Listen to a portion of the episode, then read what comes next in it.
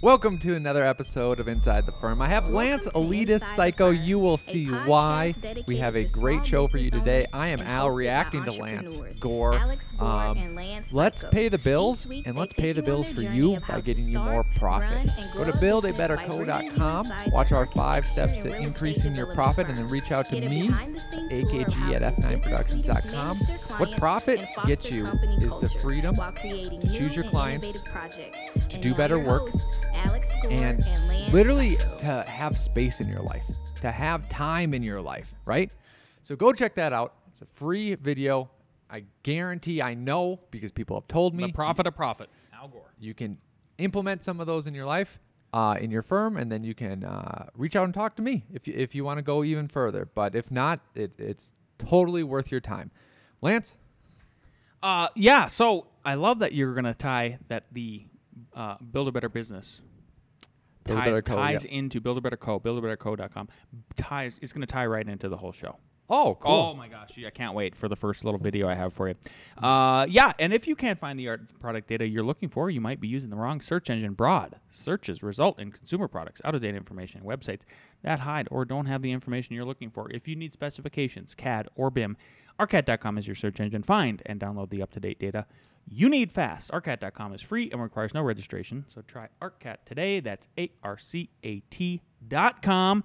Check them out. They will also help with your profit because they get all of the CAD data specifications, BIM, just like I talked about. They're going to make you more efficient. Go to arcat.com today. Check it out. Okay, Al, here's what we got. So the title of today's show is Is Architecture an Elitist Profession?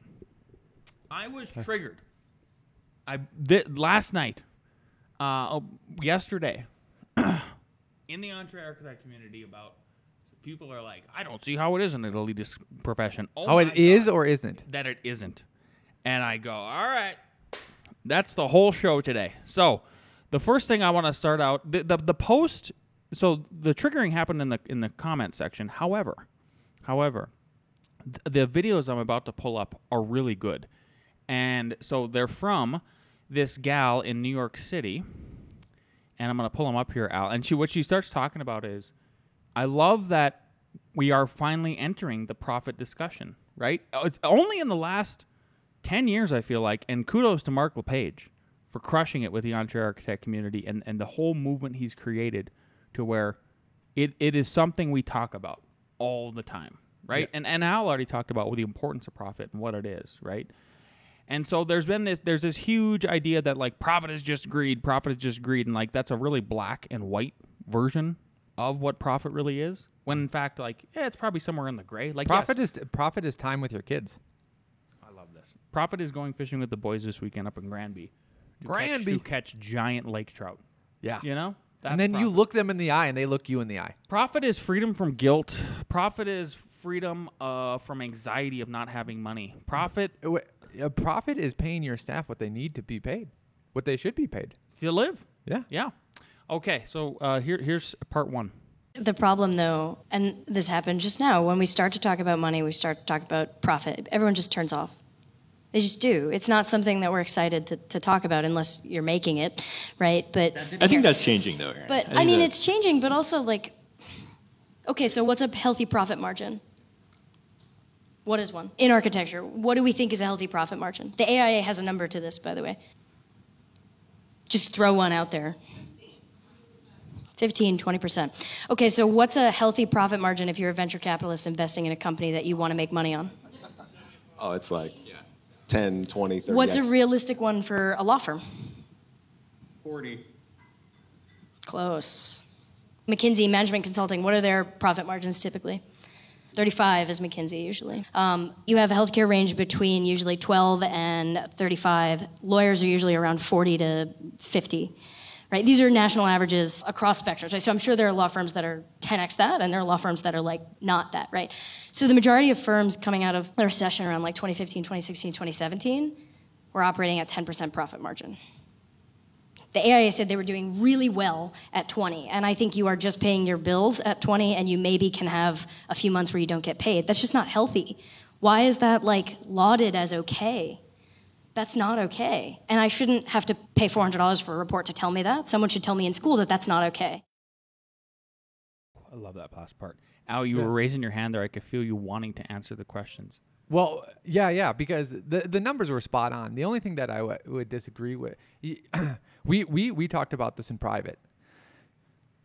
Architecture firms, you have to compare yourself to architecture and engineering firms. Here's why. No, say that again because you just said architecture. You have to compare yourselves to architecture and engineering firms. I oh, that oh, is I correct. meant- okay, sorry. I meant- Yes. I thought I, I was sorry. I thought you were going to say lawyers. That's all. No, no, no, no, no.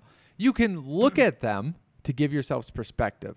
But the problem becomes when you start to say like, "Hey, we're a tech firm." Like when, when she brought up, um, you know, what are uh, you know investors, angels investors, and, and stuff like that looking for a return? Like they're looking like at forty x. You know what I mean? Like over the long- Forty x or forty Oh, percent. No, no, forty x. Yeah. forty x. And here's what in the tech sector. here's what I'm getting at. Here's what I'm getting at Yeah. is that if you all of a sudden say that you are a tech company at and you have 80% margin slash profit, we aren't in the same boat because we are still service based. We are still service based unless you want to make an architecture firm that is just tech based and not service based. Yep. So what I'm getting at is that I, I love where she's coming from. She is correct on on all all of those all those numbers. But a 20% and above profit range, if if you're just a one person firm, that's actually maybe a little bit slim because you're just paying one, you know, one person. So like you're only dealing in the hundred to 120,000, right? But if you're four, five, six, seven, like anything above 20%, like you have, you have cash in the bank, right? The average is, is 13. If you're not overpaying yourself, if you have don't have a lot of uh, uh, commercial debt, right, Yep. paper debt, like the, you took on the debt to do advertising or something, exorbitant. You haven't over. You're not uh, li- outliving your means. And I'm telling you, if you are a, a good firm at it, 20 to 40% in architecture is extremely reasonable. The only Extremely reasonable, or extremely good. extremely good, extremely good, but like you can hit those numbers. You can hit those numbers. Above 40% is, is is great, but like if you compare like oh the tech industry and, and and firm and law firms do it like okay then go literally make a law firm make a tech firm. Was did you know that law firm statistic before No. she said it? I didn't either. Nope. Nope. Didn't. Thirty-five percent. Yep. Interesting. Yeah. Yeah, that was just one, right? That she had. Um, okay, so the caption on on the on the original poster for this what says, "Won't architectural services become inaccessible for many if architects try to maximize gains like all these profession professional law firms?" That's question number one. Are architects really not paid well? I find that so hard to believe. Um, I, I have a two prong answer to, to that. Yeah. Is when my firm has enough profit and I'm not overworked, I do do things for my community, meaning architectural wise, meaning literally for the community, design a community pool. Yeah. Right. Mhm. For free to get the conversation on the ground. My school that my kids go to is a charter school and they are going to uh, want to expand and take over some area. And I know exactly how to do it, which means present a plan with a bunch of trees on it and have neighborhood meetings before you go to the city. And I would do all that for free as well. Um, the other thing too is like, I, I think people don't think about this. We are, I want to go back and forth on this elite thing because Good. like, yes, do it, and then but just so you know, like I'm going to devil's advocate you. Th- I'm that's just, fine. I'm just chomping at the bits to do. I'm it. gonna devil's advocate myself. But think about this. Our our firm is getting extremely better at design and delivery. Yeah. And part of profit is becoming efficient. We can and we do not feel bad about doing builder houses and doing them cor- not we're doing them to the best ability, design ability, spatial ability that we can. And thus making those profitable too. The evil cookie cutter houses is what he's describing for Yes. all those elites listening. Yes. So, um, that's that's here's the difference.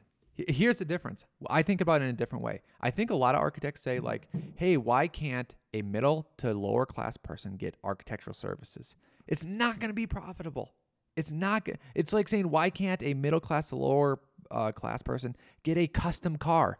It just doesn't work out. Or go ahead. Let me finish. Sorry, sorry. Interrupting, Lance. Can that same person Can can we in architects try to take over the the cookie cutter houses and make a great one for them? Yes, that does work. It does work in that way. So switch the way that you're thinking about servicing them.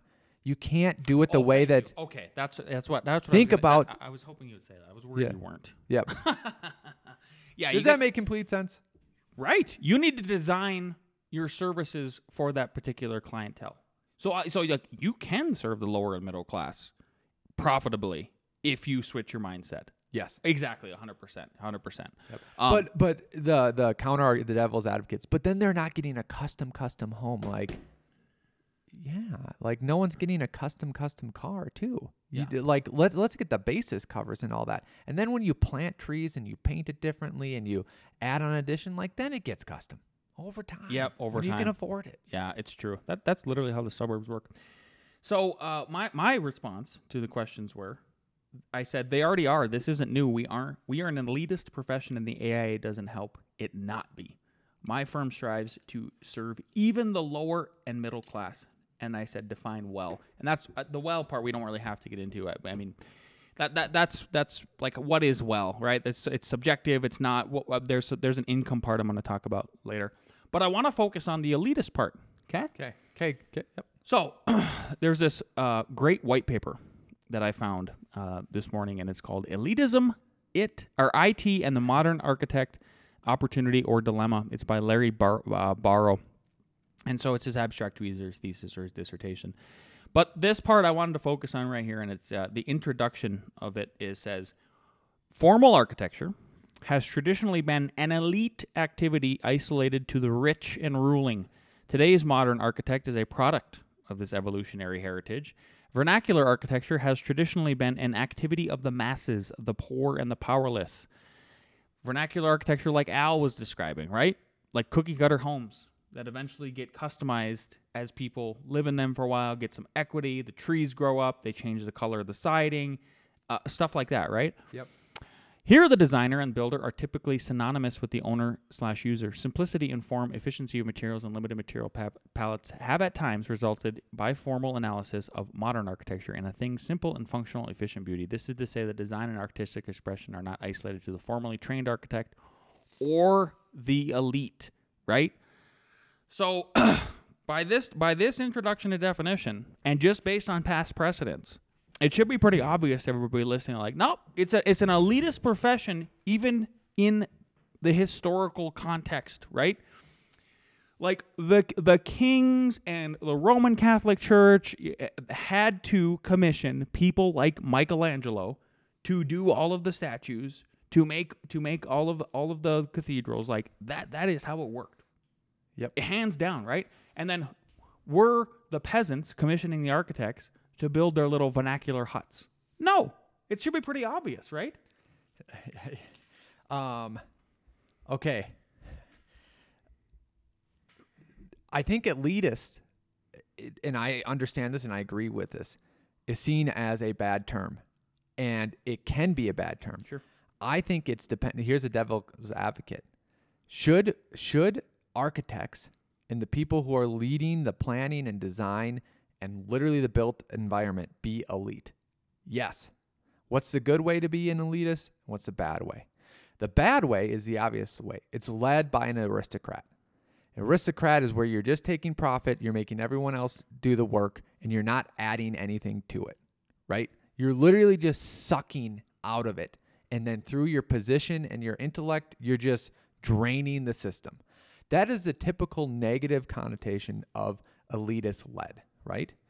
If you think, if you change that word to elite and your firm, Ooh, whether I it's like this. Yep. architect, whether it's a company, whether it's a manufacturing plant, if you're led by a mindset that is engineering based, artist based, and like building based, like literally like a doer, I think that that is a good way to be an elite. Yeah. Literally the engineering mindset. I'm not even talking about the scientific mindset. I'm not even talking about marketing mindset. I'm talking about engineering, artist, architect, artist, and a doer. That replace a, uh, an aristocrat with that, and then let's do a lead in the right way. Yeah. By pro- yeah, exactly, 100%. Uh, I, I- I like the the cost comparison. Yeah. So elitist, right? In in the, in that context would be like your average middle American, and I'm gonna go get into the income of like what even is that? Like what is middle America at this point, right? Like, and then can the can that average middle American or lower than them afford an architect? And that's where the elitist term comes in. It's like, oh, well, I can't afford that architect, therefore it's an elitist profession. It is something I will never be able to afford. And again, we set it up with we're talking about the past pis- history of architects, going from can you are you who's who's actually doing the cathedrals? Michelangelo, at like an elite designer, an elite architect, and an elite I- individual, right? But you can't. It's hard to separate the two of like, okay, but could the could could Joe Blow hire him back in the day to do his vernacular hut? No. No. So it's so it's elitist. Just it, like the two two things can be true at once, right? Much as I don't like that Ben Shapiro, like he that is one phrase or he says that is correct. Two things can be true at once. Okay. so I've got uh, Pew Research here has this article out, and uh, they they they give you a little calculator. It's awesome. So Al and I are gonna play the calculator, and what it, what it's showing is it says. Um, basically, it's are you in the middle class? Find out with our income calculator. So let's figure out what the middle class is in Colorado real quick here. We're gonna pick Colorado, and then we're gonna put. Wow, Yeah, it just scrolls right past it, and then we're gonna put. We're in the area, just Denver, good enough.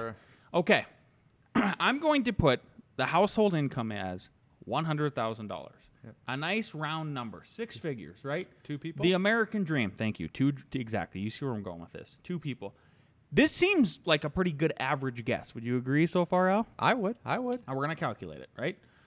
Based on your household income and the number of people in your household, you are in the middle income tier. Hey, congratulations! So in other words, if you, if you make if you and your your spouse make a hundred thousand dollars in the Denver metro area, that's it. You're there, man. So basically, fifty k per per per person in the household. P- pretty simple, right? How does that compare with with your SNI say? So let's just do a quick cross check just to make sure that like ah, is it is this like translatable ev- everywhere else, right? Let's just say it's just high school degree too. That's all the education is. So like your average person, your average person, 30 to 40. 30 to 44, perfect perfect uh, earning. Most people earners are there, right? And let's just do white because it's a white majority uh, country uh, still by a little bit. And we'll do Oh, married or not married? Oh, and we'll do married. Yeah, so so yeah. the average again, the average household, like this typical family we're trying to sort of generate in our brains, right? Results say among all American adults with your education, race, or ethnicity and marital status, 28% are lower income, 63% are middle income. So so again, 63. 63. Boom. There was there was the answer, right? Here's where here's where I'm going with this. Okay. There's a couple images I want to bring up, and that is wages then versus rent. So we're defining, we're seeing like, yep, that's what it is. Each person's making 50k. That's kind of ubiquitous across America. All, good. And I've got two graphs. I Al Al loves graphs. I love graphs. Uh, that should have been my name. Al Graf Gore. It should have been your name. Yep. So the first one I want to show is this graph. If you're listening terrestrially, not watching on the YouTube, it the on the on the left hand side of the graph, it starts at 1985, goes all the way to 2020. The title is percent percent median percent change in median household income and median rent price.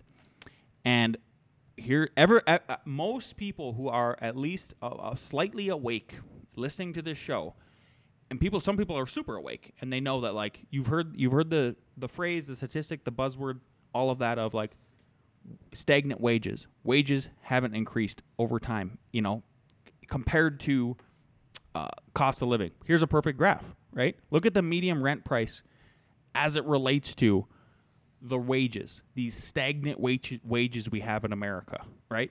There's a huge gap. Like this is literally the gap between between the rich and the poor and, and how it all works, right? Second one I want to bring up is wages versus just prices of property, right? And why why why am I bringing up rent and like actual property, right?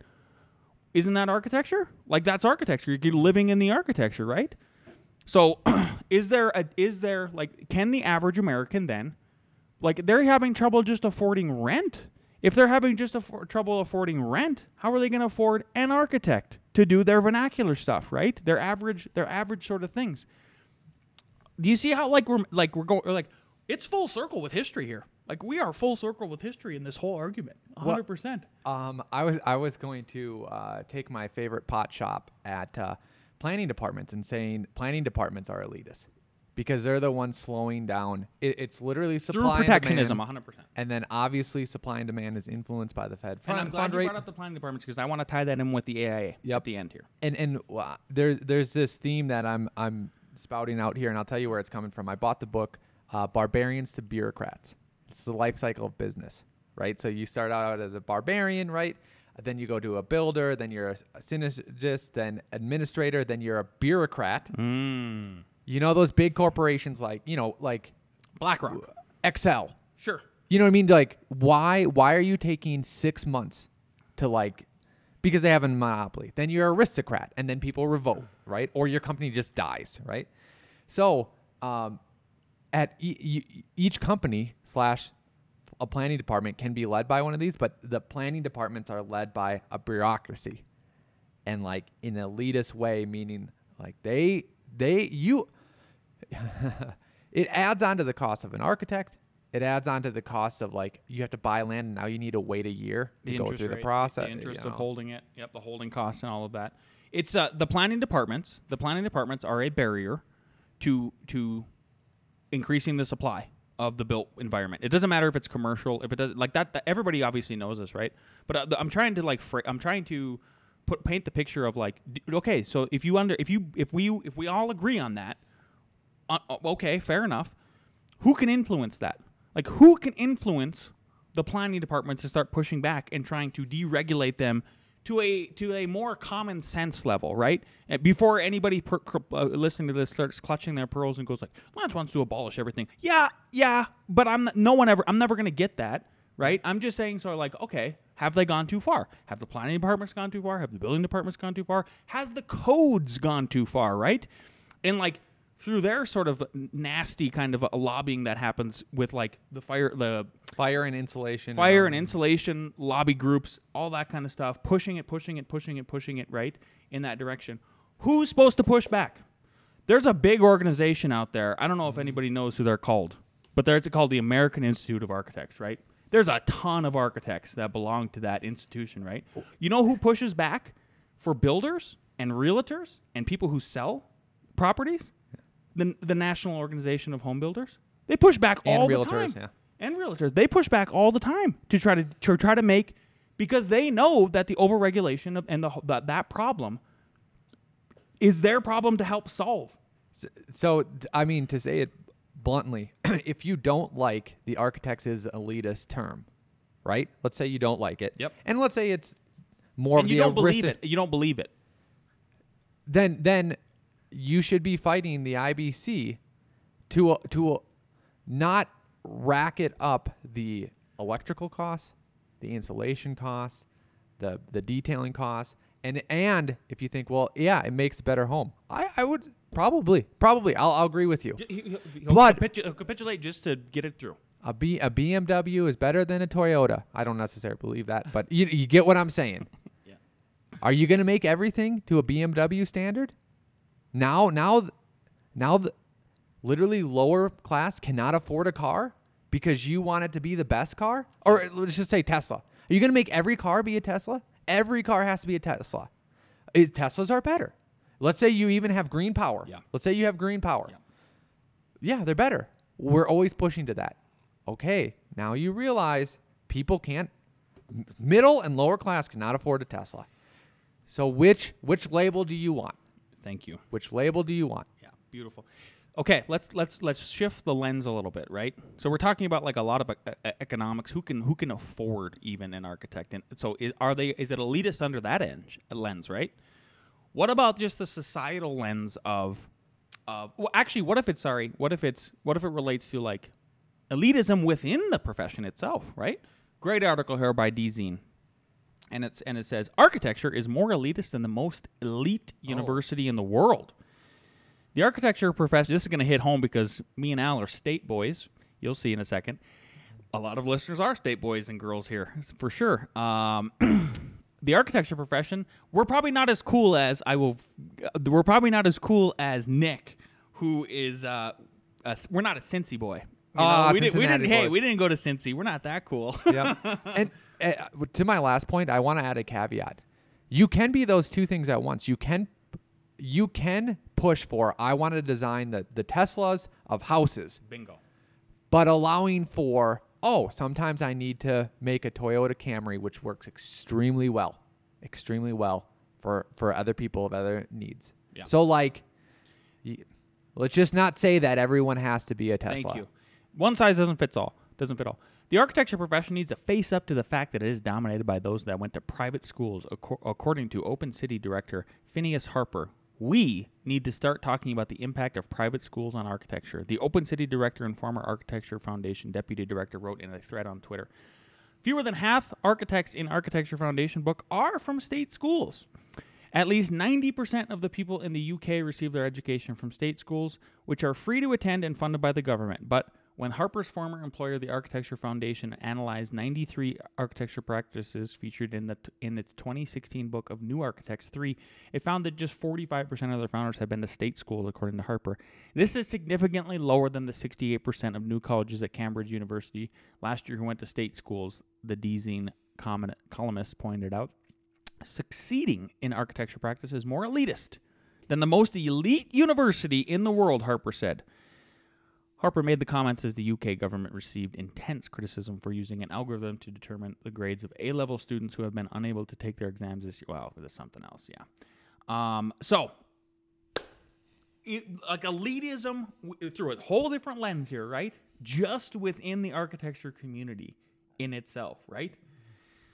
two two things can be true at once, right? I mean, it can you can like like why why why can't why why is it so difficult to own that title or or noun that's describing you, right?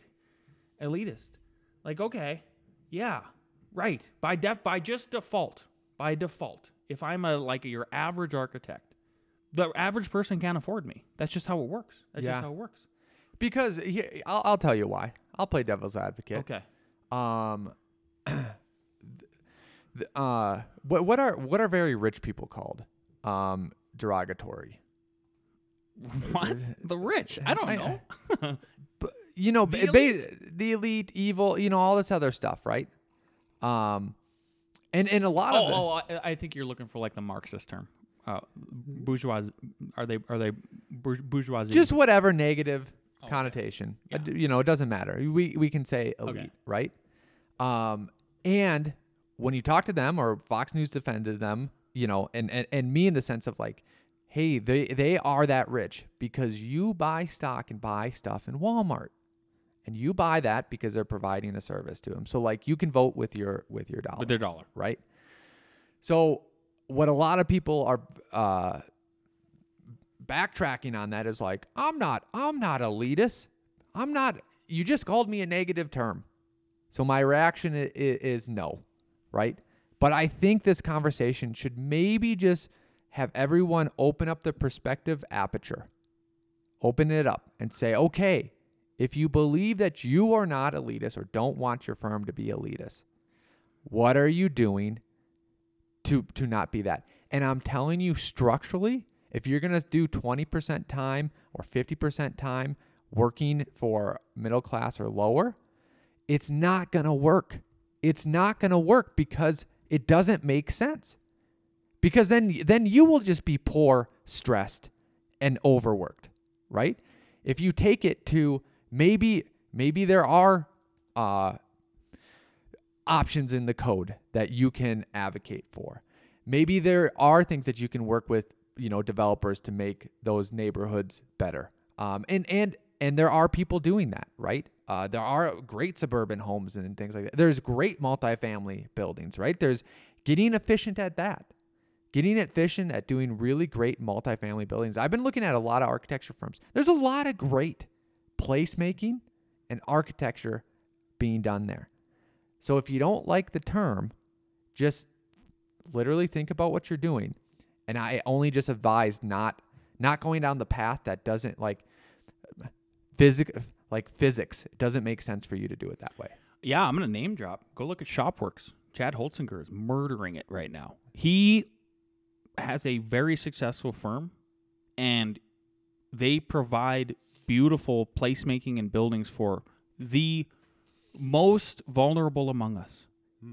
He, it's all, it's all, it, it's it's homeless stuff, and like you look at the buildings, you go like, you, you literally look at the buildings as you're driving along I twenty five, you go, That's cool. there, you, you go, it's cool, but you go, I, I wouldn't suspect that homeless people live there. That's all it is. That's all it is. Uh, uh, Chad's figured it out. Chad's figured it out. So what the um, you know, back to what I was saying in reaction to this video, which was which was the AIA doesn't do anything to help make it a less elitist environment, right? A, a less elitist profession. How doesn't the? uh, let me explain to you exactly how the AIA is not helping. Like you prove to me otherwise, but I I've looked. I've been waiting. I will join the AIA when I have to stop. When I when I finally get to, I don't have to explain what an architect does to the general public over and over and over again from from the inquiries that the inquiries that we're getting either through the website or a phone call or, or whatever.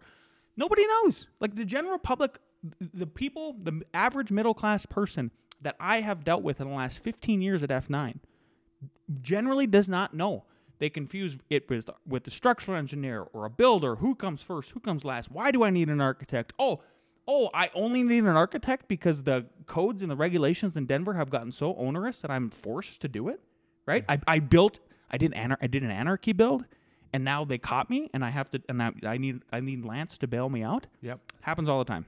That, that's not my biggest gripe because I think it's too much of an ass. But I will back you up on the point of, uh, you're you're you're actually proving Lance right when you say like, hey, need to plan new infrastructure and all that stuff. Like, call an architect.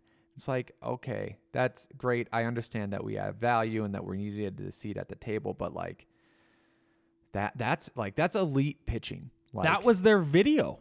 That That's was their, that was their what he's describing is that that was their big um, one of their big commercials they put out in the last couple of years. We, we showed it on a previous episode. Oh, I've gotten email advertisers in my Gmail, you know, about it like in, infrastructure development. Like, who you are when you're talking about big projects like that, there's only a thousand decision makers.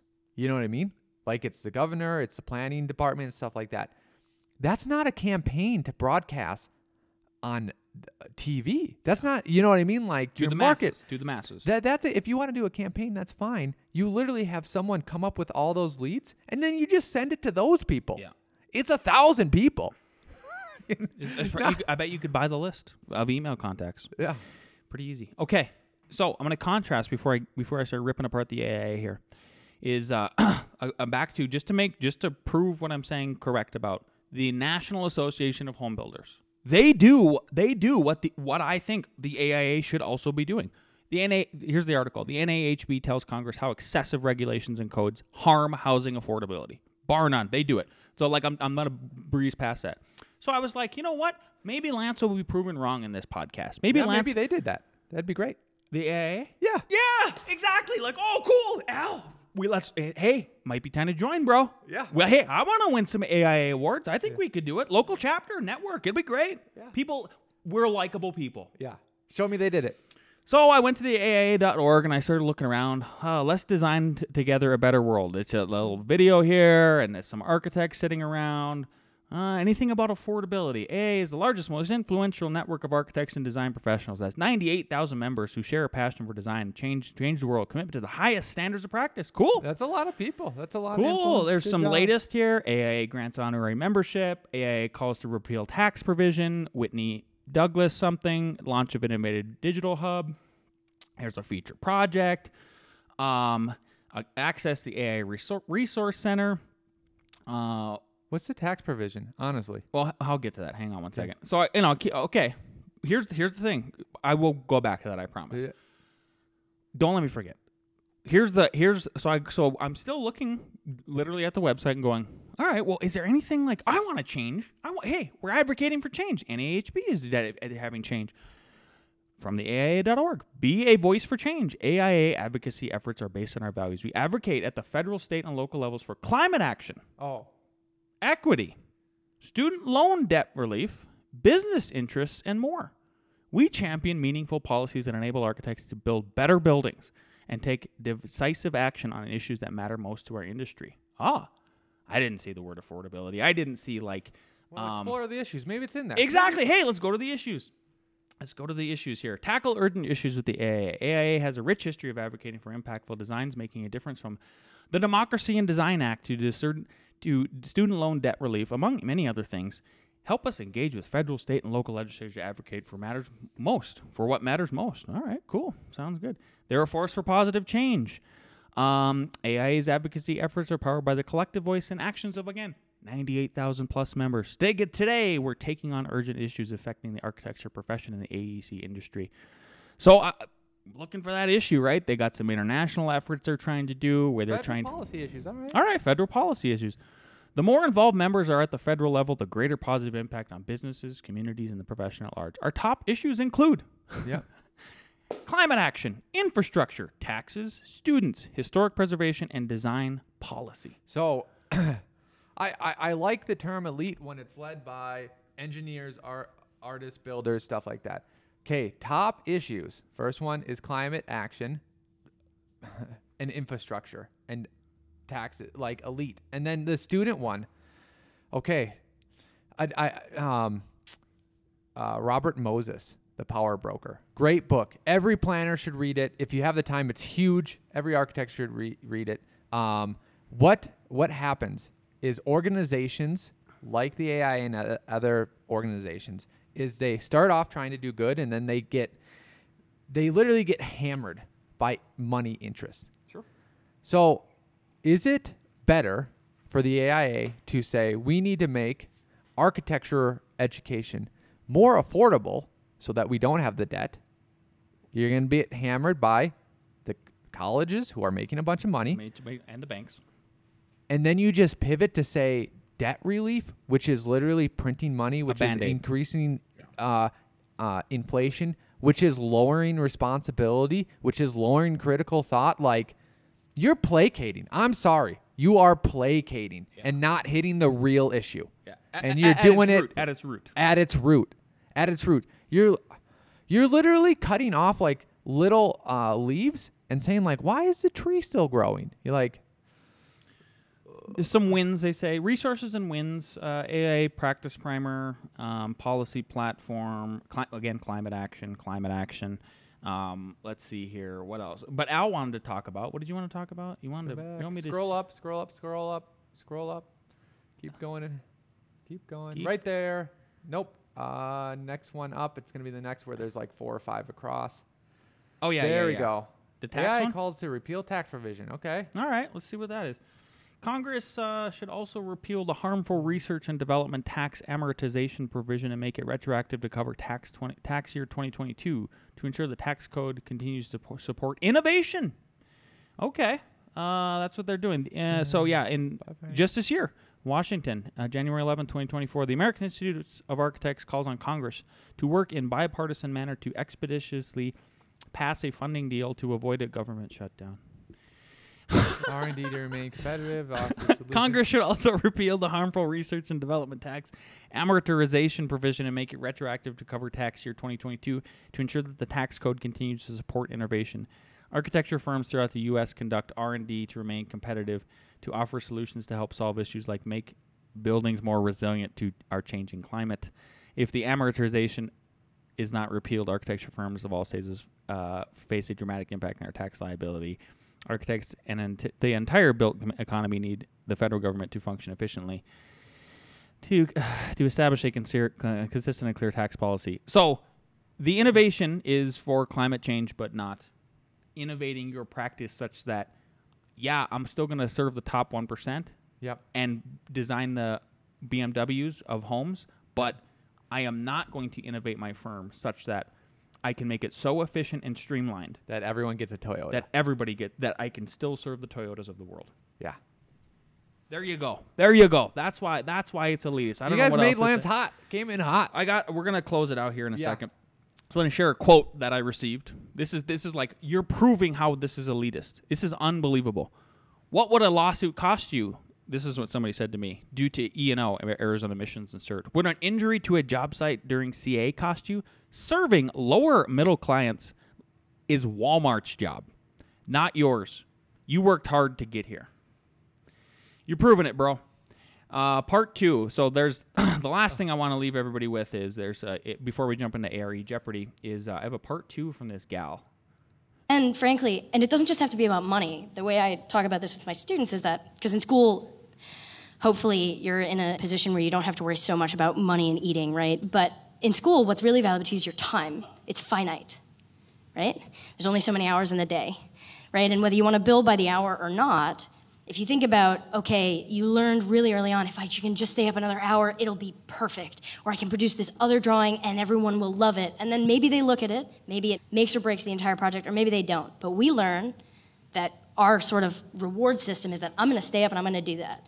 So when I was working at Studio Gang, we built a model, even though the competition said that they weren't going to reimburse us for models. Why? We, they lost. Why? Yeah, they got to second, and yeah, they were competing with another French firm, and Jeanne's brilliant, but why? Why was that a good idea? There's a pleasure reward system that says, like, if I can do this and I can just get this project and I'll just accept it, and that's just not okay. So make it okay to talk about what profit is, what's a healthy amount of time to spend on something. I'm going to ask one question. Yes.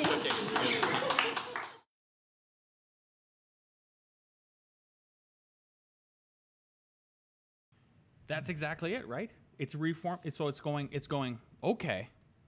How do I make those projects with the smaller fees profitable? It's probably not that approach, right?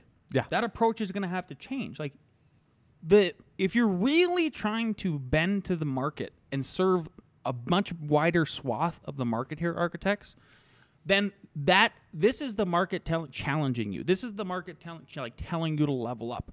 Do things like go to build a better better. Go to the Revit rocket ship and get on the Revit rocket ship at this point like until until those kind of things happen and you ha- you you read Paul Akers' book uh, the 2 second lean. You read you have your firm read the 7 habits of highly effective people. Uh, those type of things I, I then just call call yourself what it is. You are. You're an elitist. Own it. It is what it is. Like you can be true. There you go. I you summed it up. Yeah. You summed it up. Okay, what do we got next, Al? Let's bring down everyone for ARE Jeopardy. Let's go.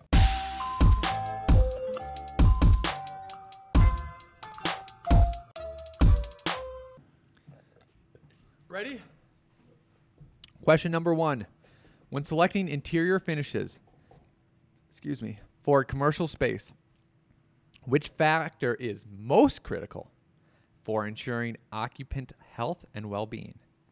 Is it A, trendiness and aesthetics? B, low cost and budget friendliness?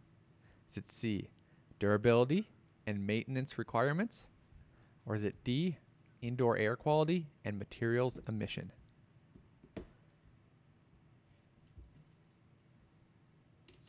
DCC.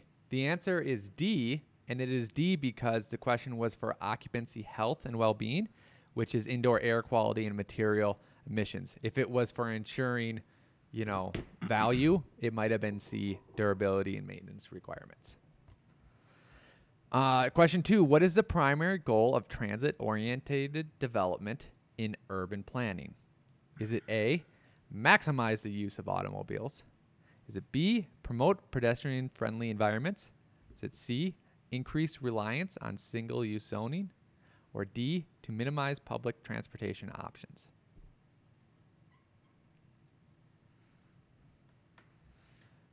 Once I read through that again today, I made this yesterday. I was like, okay, it's obvious. Promote pedestrian friendly environments. The other ones were like not good goals. Yeah. Okay.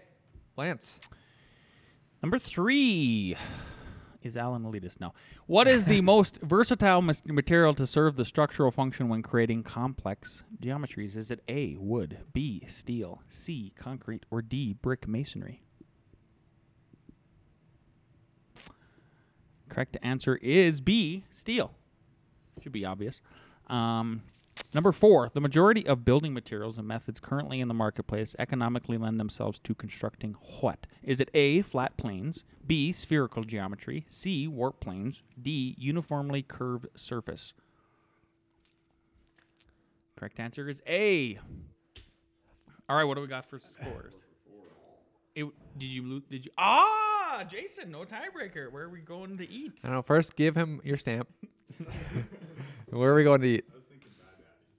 Oh, that's great. I can't be here today, but that's an amazing I'm one. going to try to be there. Okay, awesome. If you like this episode and you want to leave us a positive comment, that would be great. Le- Do it on the YouTube. If you are an elitist and you want to actually leave us a negative comment because I crushed you, then leave us a negative one. See you next week.